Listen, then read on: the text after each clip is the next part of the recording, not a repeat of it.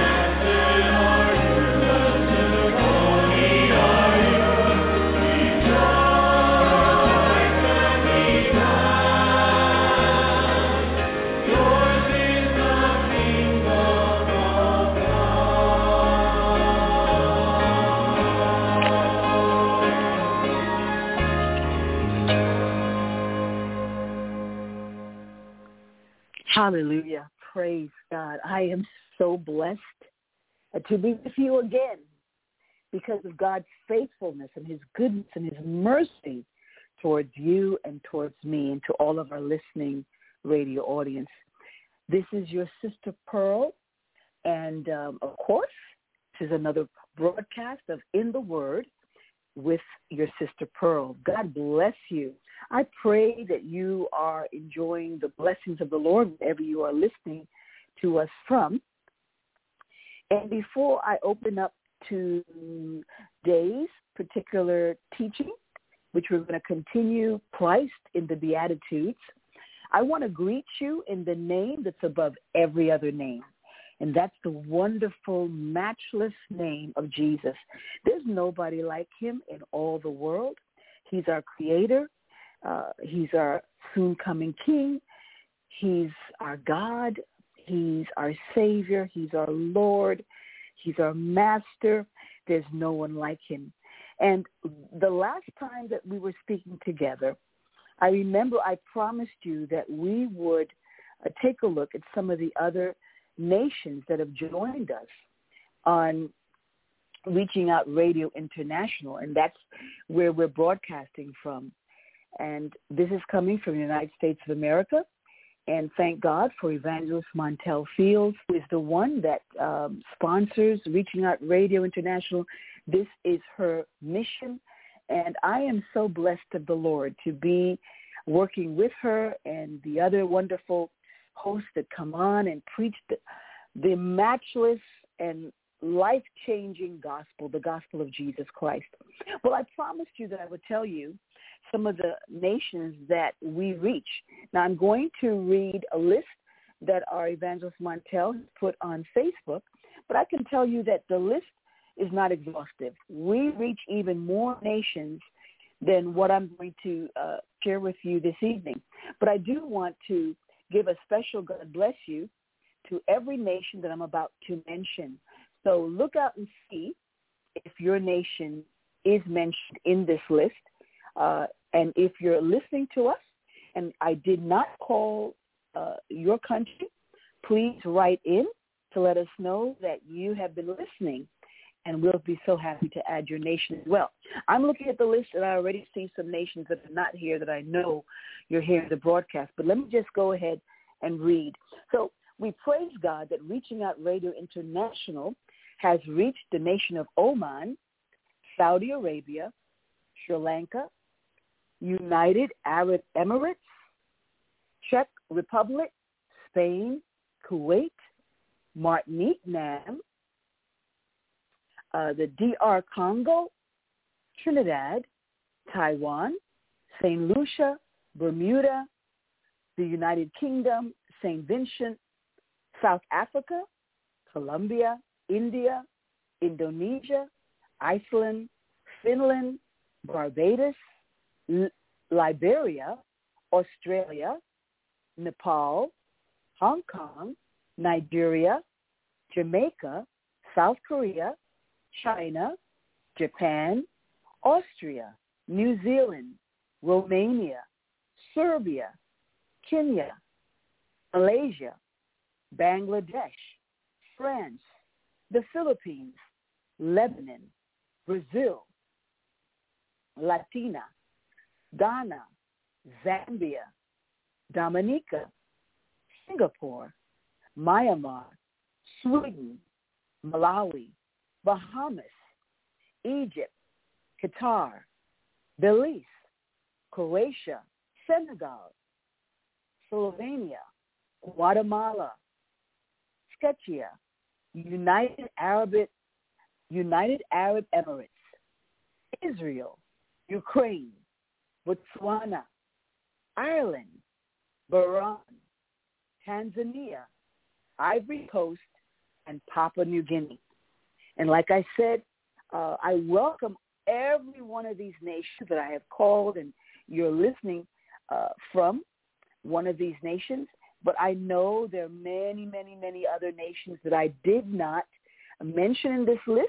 So I ask you to please forgive me and do write in and tell our evangelist Montel Fields what nation you're listening uh, to Reaching Out Radio International. And we'll be so happy to include your nation as well. Now, I know in times past I've read out all of the nations from Oceania, because I know many of you are listening from that great continent. But also, uh, I believe there are even more nations uh, in Europe, like, for instance, Germany and so many other wonderful nations. So just please make sure to uh, drop an email and let us know where you're listening to. So I just want to again greet you in the name that's higher above every other name. Let's just pray together as we go into a continuation of Christ in the Beatitudes. Heavenly Father, in the wonderful name of your Son Jesus, I come. I'm grateful that you're such a great God, an awesome God, a good God, kind God, a loving God, forgiving God, enabling God, one that strengthens, one that resurrects, one that transforms, one that heals, one that delivers. And, and Lord, there's so many uh, facets of who you are that we will never uh, understand or comprehend all of your greatness. Our mind cannot comprehend all of who you are, Lord God, on this side of glory. But we're very grateful for what we do know of you. And we're so thankful for this opportunity to spread your wonderful gospel that sets men and women free, sets nations free, sets communities free, uh, sets the broken heart free, Lord God, and heals and binds up the brokenhearted. And so I'm asking you to really minister to us as we continue to go into the wonderful beatitudes that you gave us on the Sermon on the Mount found in Matthew's Gospel, chapter 5. And I pray, God, that uh, if anyone is listening tonight that feels hopeless, that tonight you will just wrap your loving arms around them. Embrace them, Lord God. Let them know you have a plan and you have a purpose for their life. Help them never to give up as long as there's breath in their veins, Lord God, and breath in their chest and breath in their lungs, Lord God.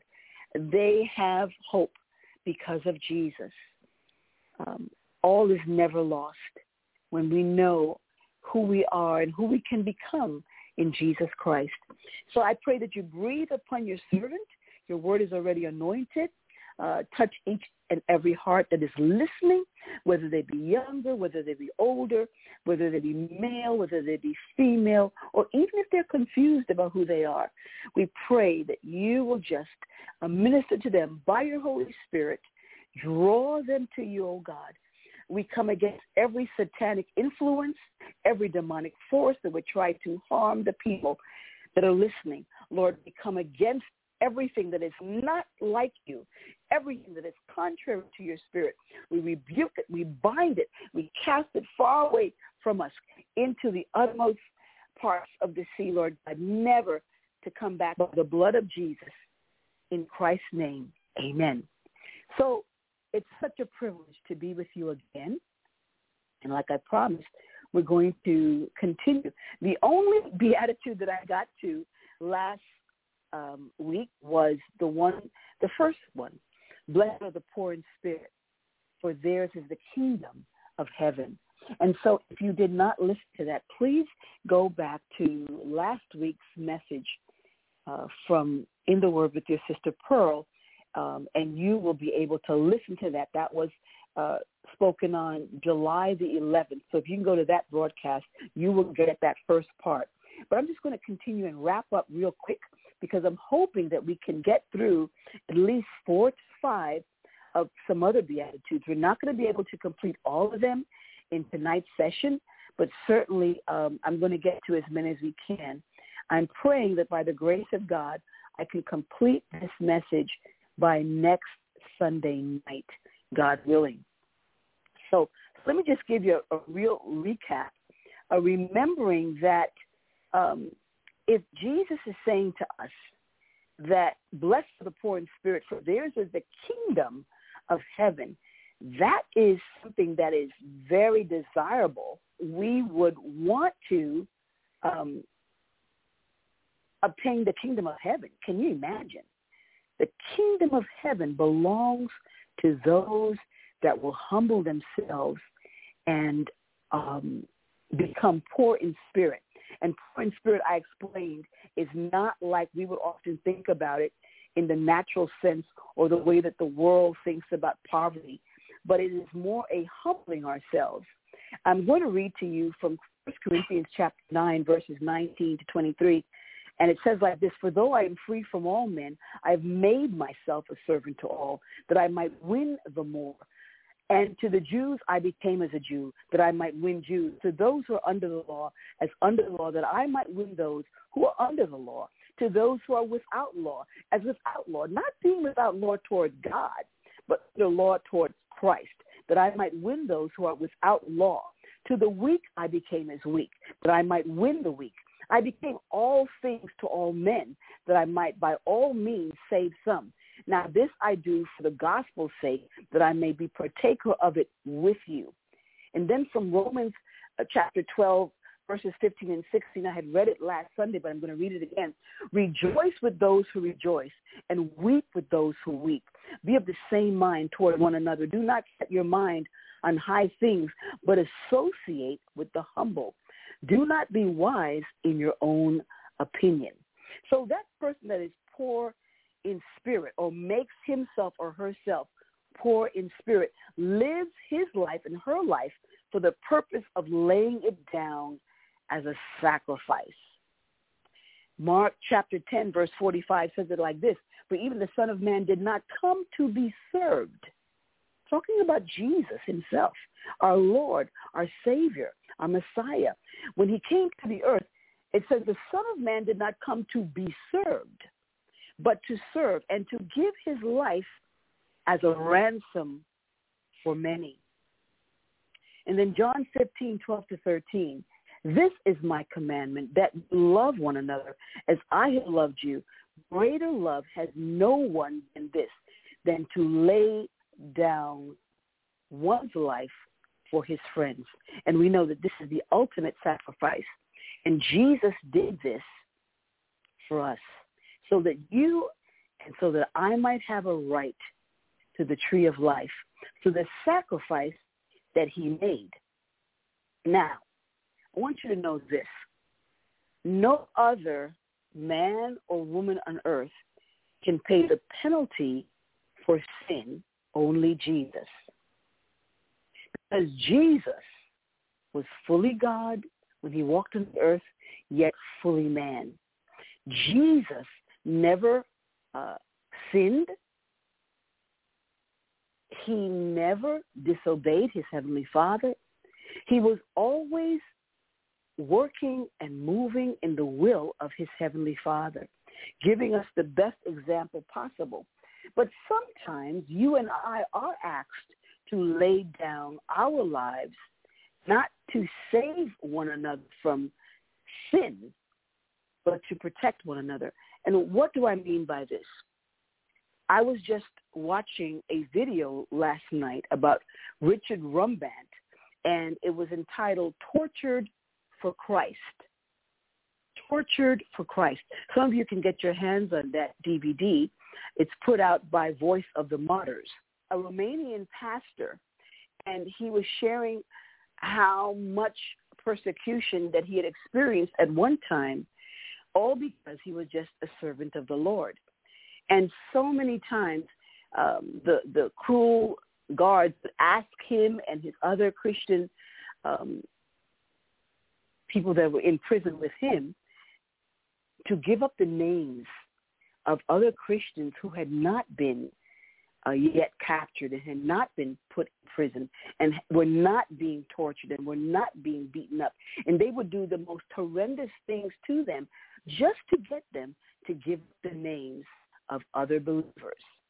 But these people refused to give up the names, refused to tell, no matter how much persecution and how, how much beating and how much tormenting and how much torture they received. And so they were willing, and many of these people died, not just in Romania, but in so many, many nations around the world that are close to the gospel of Jesus Christ. There are people that are not willing to tell on another brother or sister because they don't want to have that brother or sister be persecuted as they're being persecuted.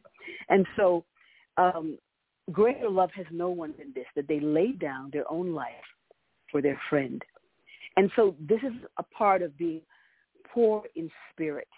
Theirs is the very kingdom of heaven.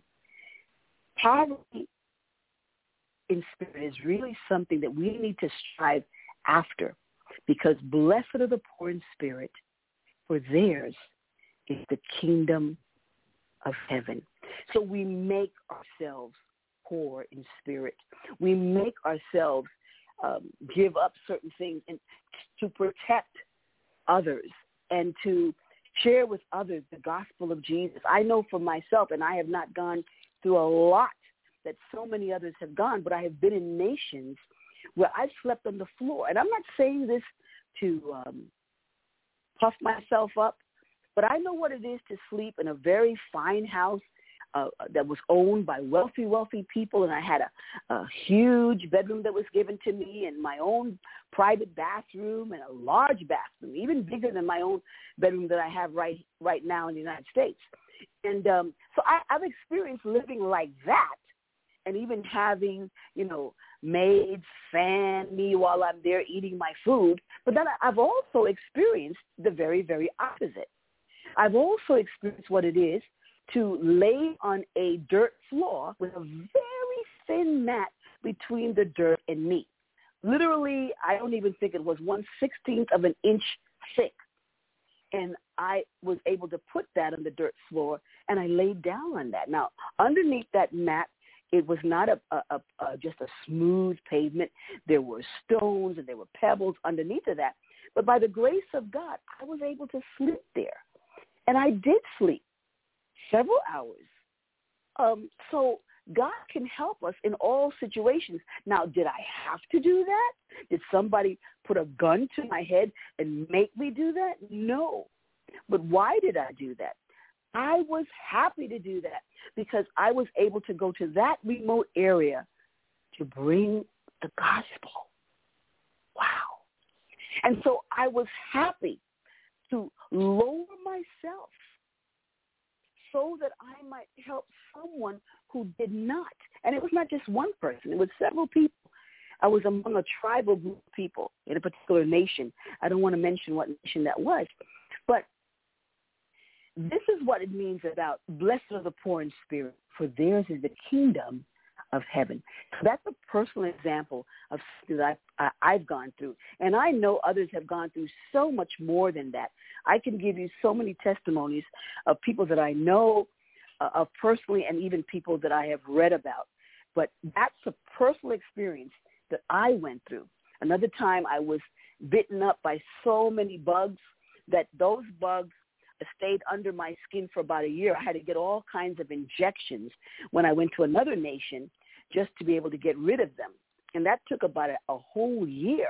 But again, I don't regret doing that because I went to that mountainous region to preach the gospel. So it was worth it. Tonight I want to to start with a new, um, I want to continue with a new beatitude, one that we did not look at before, and that's the second one. There are nine of them. And the second one is found in verse 4 of chapter 5. Blessed are those who mourn, for they will be comforted. Now, I know that I'm speaking to some people listening to this radio broadcast whenever you might be listening to it, and you have been mourning. You have been lamenting. You've been grieving over a death maybe of a loved one, a friend, a family member, somebody close to you. Or maybe you're mourning over a personal hope or uh, something that you had hoped for, but it didn't come to pass, or even a relationship that you had. I know what that's like to mourn and to grieve over a lost relationship. But the Word of God says, blessed are those who mourn, for they will be comforted. So severe sometimes is the mourning that it takes possession of a person and you can't even hide it. Sometimes people mourn so bad and they're so low in spirit that you can literally see it on their faces. Wow. An example of people who are not mourning is found in 1 Corinthians chapter 5, verses 1 through 5. I'm going to read it to you because, again, Jesus said that those that mourn over wrongdoing, over lost relationships, over a death, over um, a, a closure of something that you were really hoping for, a personal hope, a personal desire, and now that thing is smashed. God promises that he's going to comfort you. But let's take a look. Even sometimes people mourn over sin that they've committed, and, they're so sorrowful over it. And God wants to comfort those that are truly sorrowful and truly repentant and truly sorry for offending God. But let's take a look at the very opposite of this so that it can help us. Sometimes it's good to look at the opposite of something for us to get a better understanding of, of what it should not be. Okay, so here it goes. 1 Corinthians 5, 1 to 5. It is actually reported, reported that there is sexual immorality among you, and of a kind that even pagans do not tolerate.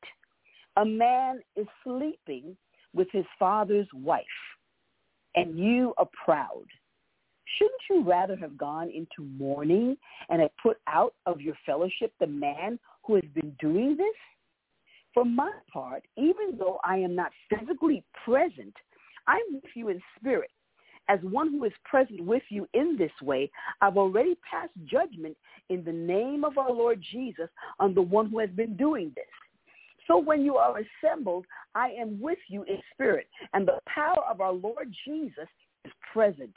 Hand this man over to Satan for the destruction of the flesh, so that his spirit may be saved on the day of the Lord.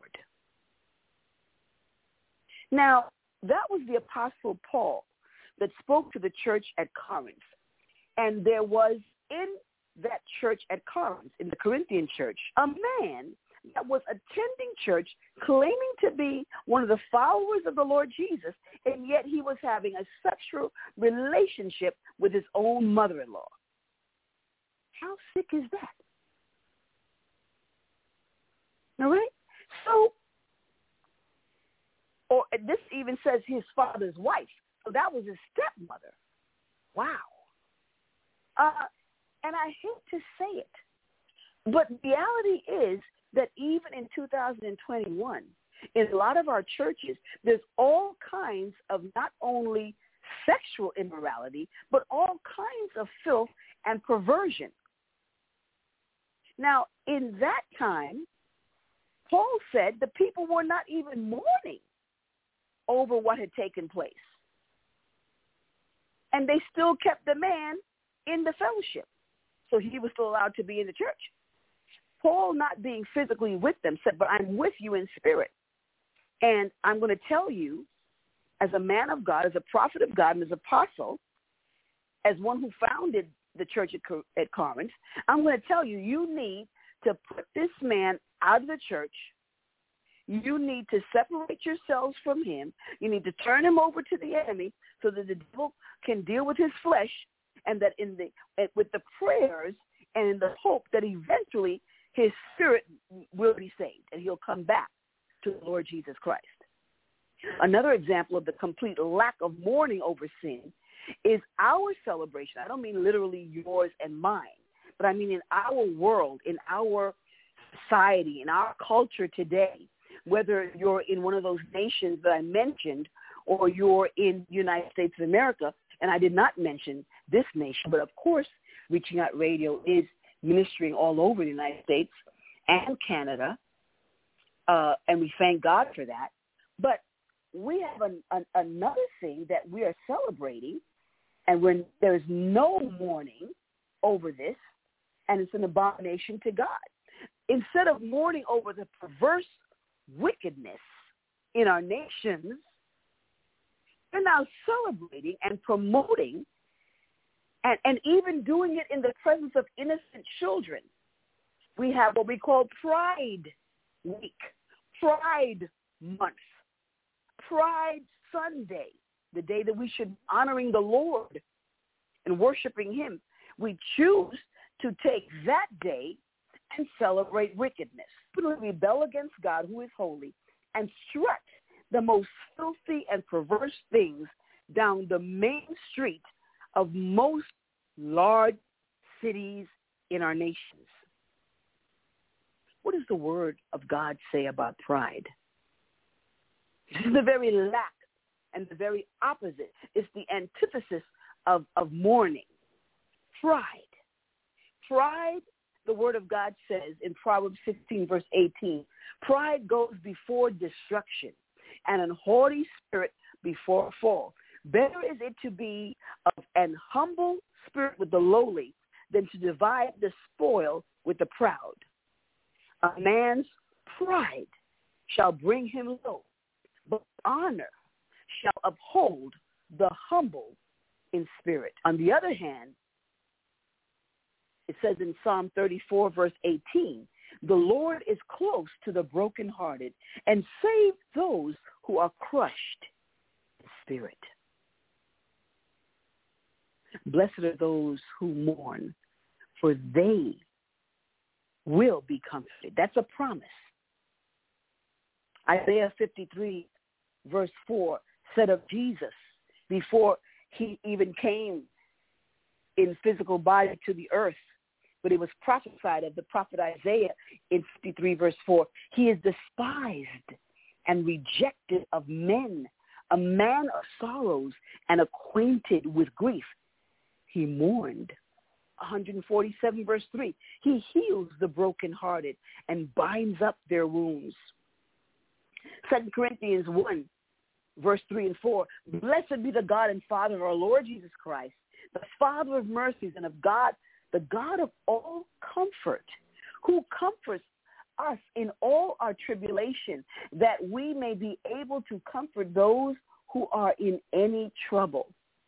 When the Lord comforts you in your despair, in your trouble, when God embraces you, when God heals you, when God ministers to you, you are then able to go and comfort someone else with that same comfort that the Lord comforted you with. Amen. And then again in Isaiah chapter uh, 41, verse 10, it reads like this, Fear not, for I am with you. Be not dismayed, for I am your God. I will strengthen you. Yes, I will help you. I will uphold you with my righteous right hand. Blessed are those who mourn, because the Lord himself my goodness, you cannot have anybody better to comfort you than Jesus himself, than the Holy Spirit himself. Let's look at the third beatitude. Blessed are the gentle, for they will inherit the earth. Or you can look at it like this. Blessed are the humble. Blessed are the meek. Remember we talked about what blessed means. Again, to get more of these um, meanings, please Uh, listen to last week's teaching. But it means to be enlarged. It means to be made great, to be made long, to to to be somebody that other people envy because you're so blessed. So blessed are the humble and the meek. The gentle are not people that are quarrelsome but they're kind to all. And the Lord's servant must not be quarrelsome. That's what it says in Second Timothy chapter 2, verse 24. Not be quarrelsome. Not be harsh, but must be kind to everyone, able to teach, not resentful. I like what Miles Pike, the singer and a man of God, he states it like this. I'm going to quote from Miles Pike. You can look him up online. Miles Pike. He's a singer and a wonderful Christian. Meekness is not a word typically seen in your average Facebook status or Twitter post. When people do use this word, they generally mean submissive, easily led, or impressionable. But the word as used in the Bible is very different from what we relate it to. The literal interpretation is gentle, But the Greek offers a much deeper meaning. The, the picture that this word conjures up is to have great power to do harm, but choosing to suffer insult upon yourself rather than using your power to cause injury. Wow. And I believe some of you have experienced that when you have within your power to do great harm, but instead you chose to take the low way rather than use your power to cause injury those that offended you. I hope that an immediate picture came to your mind upon reading uh, me reading this description. Christ is the ultimate example of this attitude, attitude that should be characteristic of all Christ followers. We are to love others in this way because he, meaning Jesus, who is ultimately the judge of the whole earth, stood in our place and took the injury we deserved upon himself. There is no way to describe meekness more fully than in the condescension of Christ himself. I mean, who else lowered himself as low as Jesus did? Nobody. Mike E. Canner of Regent University, in his article, Spiritual Meekness, I looked it up. It's called An Imperative Virtue for Christian Leaders. Wow. So this is something that Mr. Canner believes, and I believe with him because Jesus believes it, so that's even more. And certainly as a Christian leader, uh, we need to we need to to to develop meekness, and and and, and we need to to to seek this virtue. In order to evaluate and discern this objective, it is imperative to fully understand the meaning of meekness. Dictionary.com describes meekness as being docile, overly compliant, spiritless, yielding, or tame. And then the Merriam-Webster dictionary defines it as mild, deficient in courage, submissive, and weak. However, it is important to note that these modern-day definitions of meekness hold meaning from the spiritual connotation that is referenced in the Bible and utilized throughout this paper that Mr. Canner wrote. Thus, the vernacular of meekness that will be exposed in the article that Canner is writing may differ from the current definition that you read in your dictionary. When you exegetically, you know, you know, you've heard about exegesis and how you have to look at it a certain way, the scripture, the Greek, the Hebrew.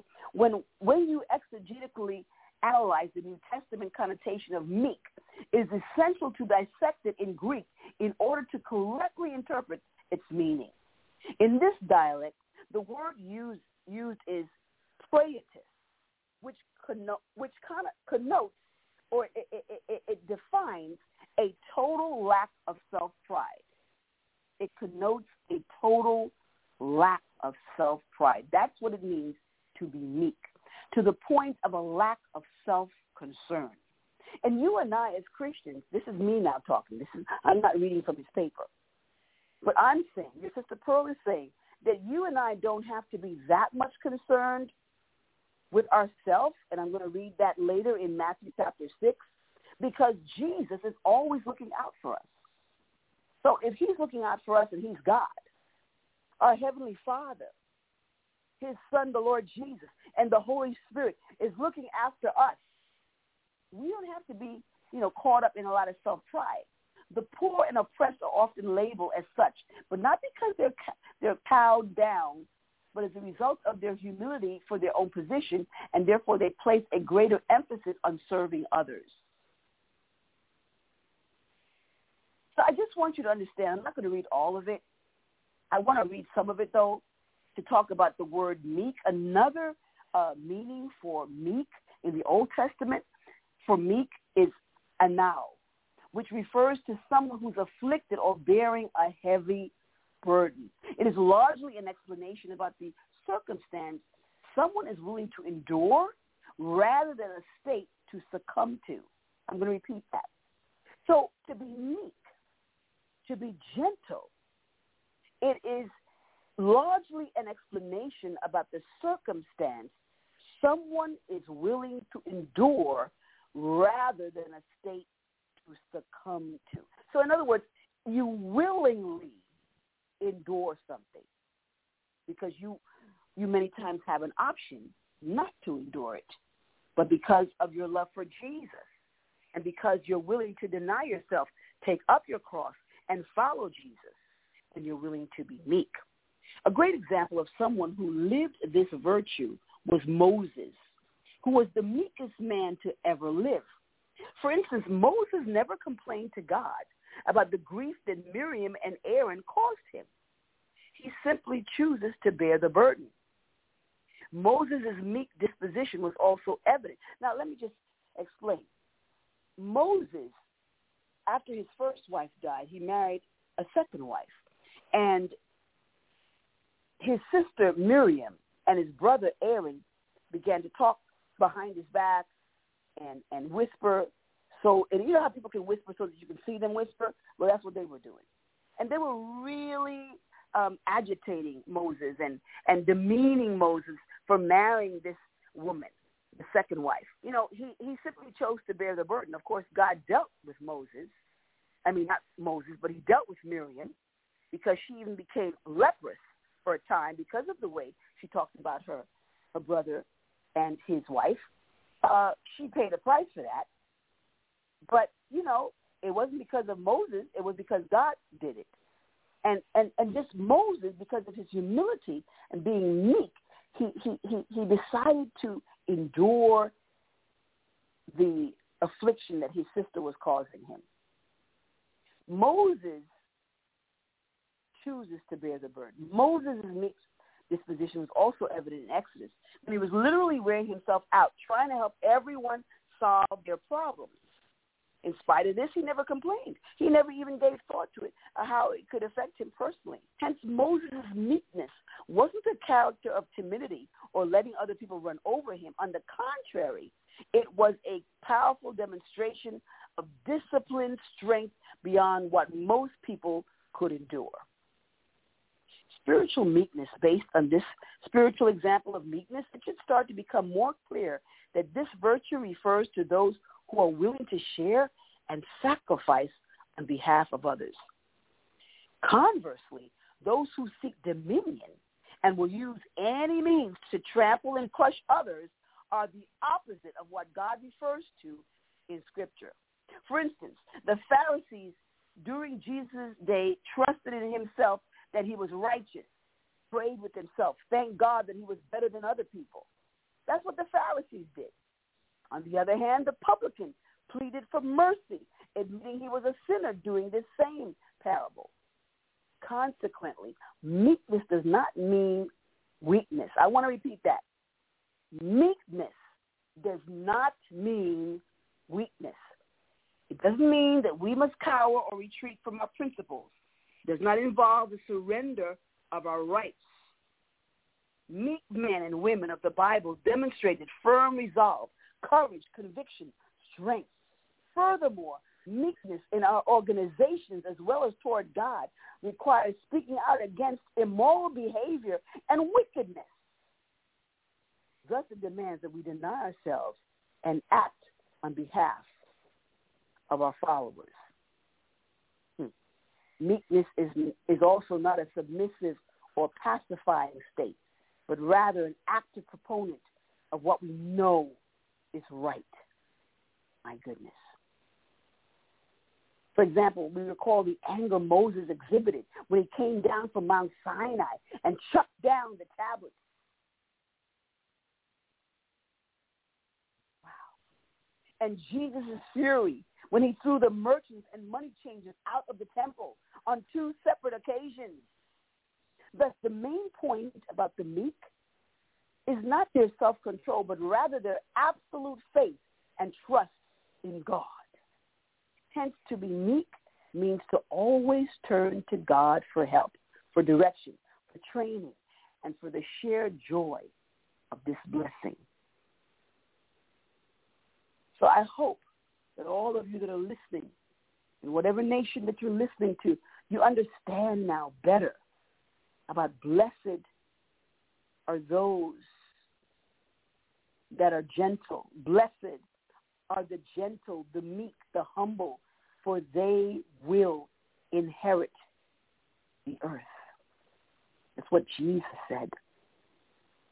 We're going to go to another beatitude found in Matthew 5, verse 6. There are those who hunger and thirst for righteousness, for they will be satisfied.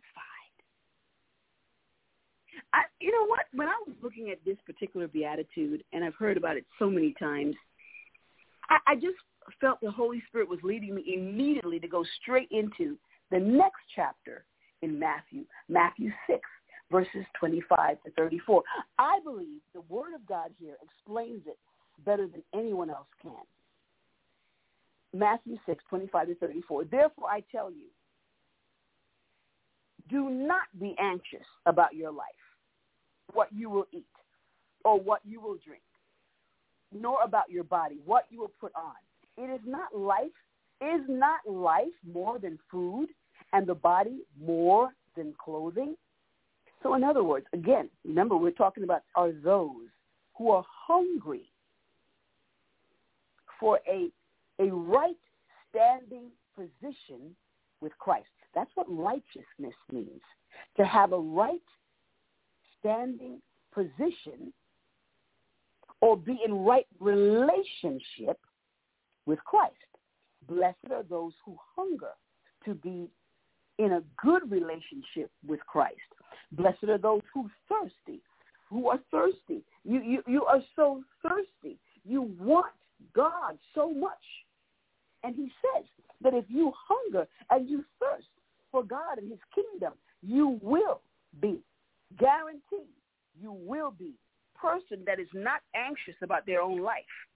You're not thinking about what you're going to eat in your next meal, what you're going to drink. You're not thinking about your body, what you're going to put on. That's not what's occupying your mind 24-7. Is not life more than food and the body more than clothing? Look at the birds of the air. They neither sow nor weep nor gather into barns, and yet your heavenly Father feeds them. Are you not of more value than they? And which of you, by being anxious, can add a single hour to his span of life? Mm. And why are you anxious about clothing? Consider the lilies of the field, how they grow. They neither toil nor spin. Yet I tell you, even Solomon in all his glory was not arrayed like one of these. If God so clothes the grass of the field, which today is alive and tomorrow is thrown into the oven, will he not much more clothe you, O you of little faith? Therefore, do not be anxious, saying, What shall we eat? What shall we drink? what shall we wear? For the Gentiles seek after all these things, and your heavenly Father knows that you that you need them all. But seek, sometimes you're going to wonder, well, what am I going to wear? What am I going to put on today? That's normal. That's natural. But what Jesus is saying here in Matthew 6 is that your whole occupation, your whole thought should not be consumed in what you're going to eat, what you're going to drink, what you're going to wear. Oh my goodness, your your mind and your thoughts and and and and, your attitude should be more of seeking first the kingdom. This is verse 33 now of Matthew 6. But seek first. Make your priority the kingdom of God. Let the kingdom of God and his righteousness be your first thought. And all these things will be added to you. Therefore, do not be anxious. So much anxiety in our world today. My goodness. I can tell you that the, the majority of it, hands down, is because people are not seeking God's kingdom. Their, their minds and their hearts are on the wrong things. And so Jesus gives us the remedy. He gives us the recipe to have a right mind. Seek first the kingdom of God and his righteousness, and all these things will be added to you. Hunger and thirst to be in a right relationship, the Lord hunger and thirst to experience his righteousness. which is joy and peace in the Holy Ghost. All the other things that you need will be added to you because you have a good, good Heavenly Father. So don't be anxious about tomorrow. For tomorrow will be anxious for its own self. Sufficient for the day is its own trouble. Blessed are those who hunger and thirst for righteousness. Blessed are those that hunger and thirst not for this world. What does the world really have to offer you? Oh my goodness. Even the richest people, all the stars, you know, on, in Hollywood or whatever nation you come from, and Bollywood and wherever, all the people that have so much wealth, the big financiers, the wealthy people that own corporations, these people at the end of the day with all their money, they still, if they don't have Christ, guaranteed they're turning to drugs, they're turning to cocaine, they're turning to weed, they're turning to pills, they're turning to all kind of illicit relationships. Guaranteed. Why? Because the only one who can satisfy their longing at the end of the day, with all their wealth, with all their money, with all their possessions, with all their fame, that means absolutely nothing. And that's why people just, you know, carelessly in a heartbeat just go and take their life, commit suicide. Why? Because they're seeking the dead wrong things. But when you hunger and you thirst for righteousness, anyone who can give that is Jesus. The guarantee is that you will be satisfied. The world cannot, and I want to say this very clearly, the world does not, cannot, will not ever fully satisfy. Never. I don't care how much money you have. I don't care how much property you have. I don't care how many things you have. I don't care. If you're a husband and you live in one of these nations where you can have multiple wives, I don't care how many wives you have. I don't care how many husbands you have. I don't care if you're in a polyamorous relationship, a polygamous relationship. I don't care what you're in. If you don't have Jesus, you're lost. And you will not, I repeat, not be satisfied. All right? Now, we're nearing our hour together. I am probably not going to go into the next beatitude. I'll probably save that for next week, next Sunday, God willing. The next one is, blessed are the merciful. Well, that's a good one. For they shall receive mercy. Blessed are the merciful, for they shall receive mercy. I can just give you a heads up next week, God willing. If you're showing people no mercy whatsoever, don't expect to get a lot of mercy from God. It doesn't work that way. And I will explain by the grace of God very clearly where we're going with this next Sunday. But I pray that you are enjoying this teaching about Christ in the Beatitudes. Because if you if you understand just a little bit of what I've been sharing, your life has to be transformed.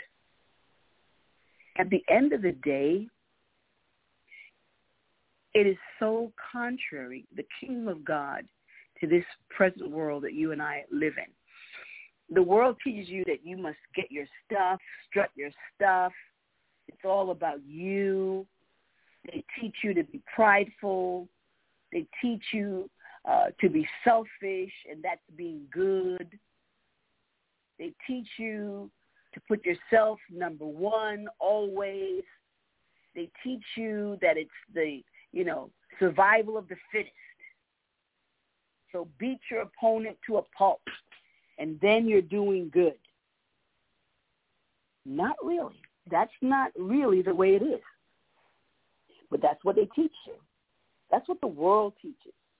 The world is very different from the kingdom of God. If you want to experience life and that abundantly, there's only one person who gives that, and that is Jesus. He said the devil comes to kill, to steal, and to destroy. John chapter 10, verse 10. But then Jesus said in the latter part of that, but I have come to give life, and that in abundance. So not only for this present world that you and I are living on planet Earth, remember, you and I will not always be living here. We will not always, you know, be living this temporal life that is mortal. But we're going to change from mortal to immortal. And so the question is, where are you going to spend your eternity? Where are you going to, to spend the remaining of your life? And your life will be lived eternally, either eternally with the Lord in his heavenly kingdom in heaven, or eternally in damnation, which is hell. Complete separation from God. I don't want that for you. And more importantly than me, God doesn't want that for you. He says, I don't wish that any would perish, but that all would come to eternal salvation. So Jesus is the only way to salvation. And he's the one that gave this teaching called the Sermon of the Mount because he got on a mountain. He got on a mountain and he had the people sitting down, you know, and listening to him. And he began to teach, blessed, for theirs is the kingdom of heaven, and on down the line until we get to the one that I'll start next week, God willing. Blessed are the merciful, for they shall receive mercy. Let me just pray with you in the remaining minute. And I pray that you are just totally keeping your eyes focused on the Lord Jesus Christ because he's the only one that is worth your full attention. Heavenly Father, we just thank you for every man, every woman that's been listening to these messages on um, Christ in the Beatitudes and that you want us to live a blessed life, a life where other people would be envying us because uh, they see the presence and the hand of God upon our lives.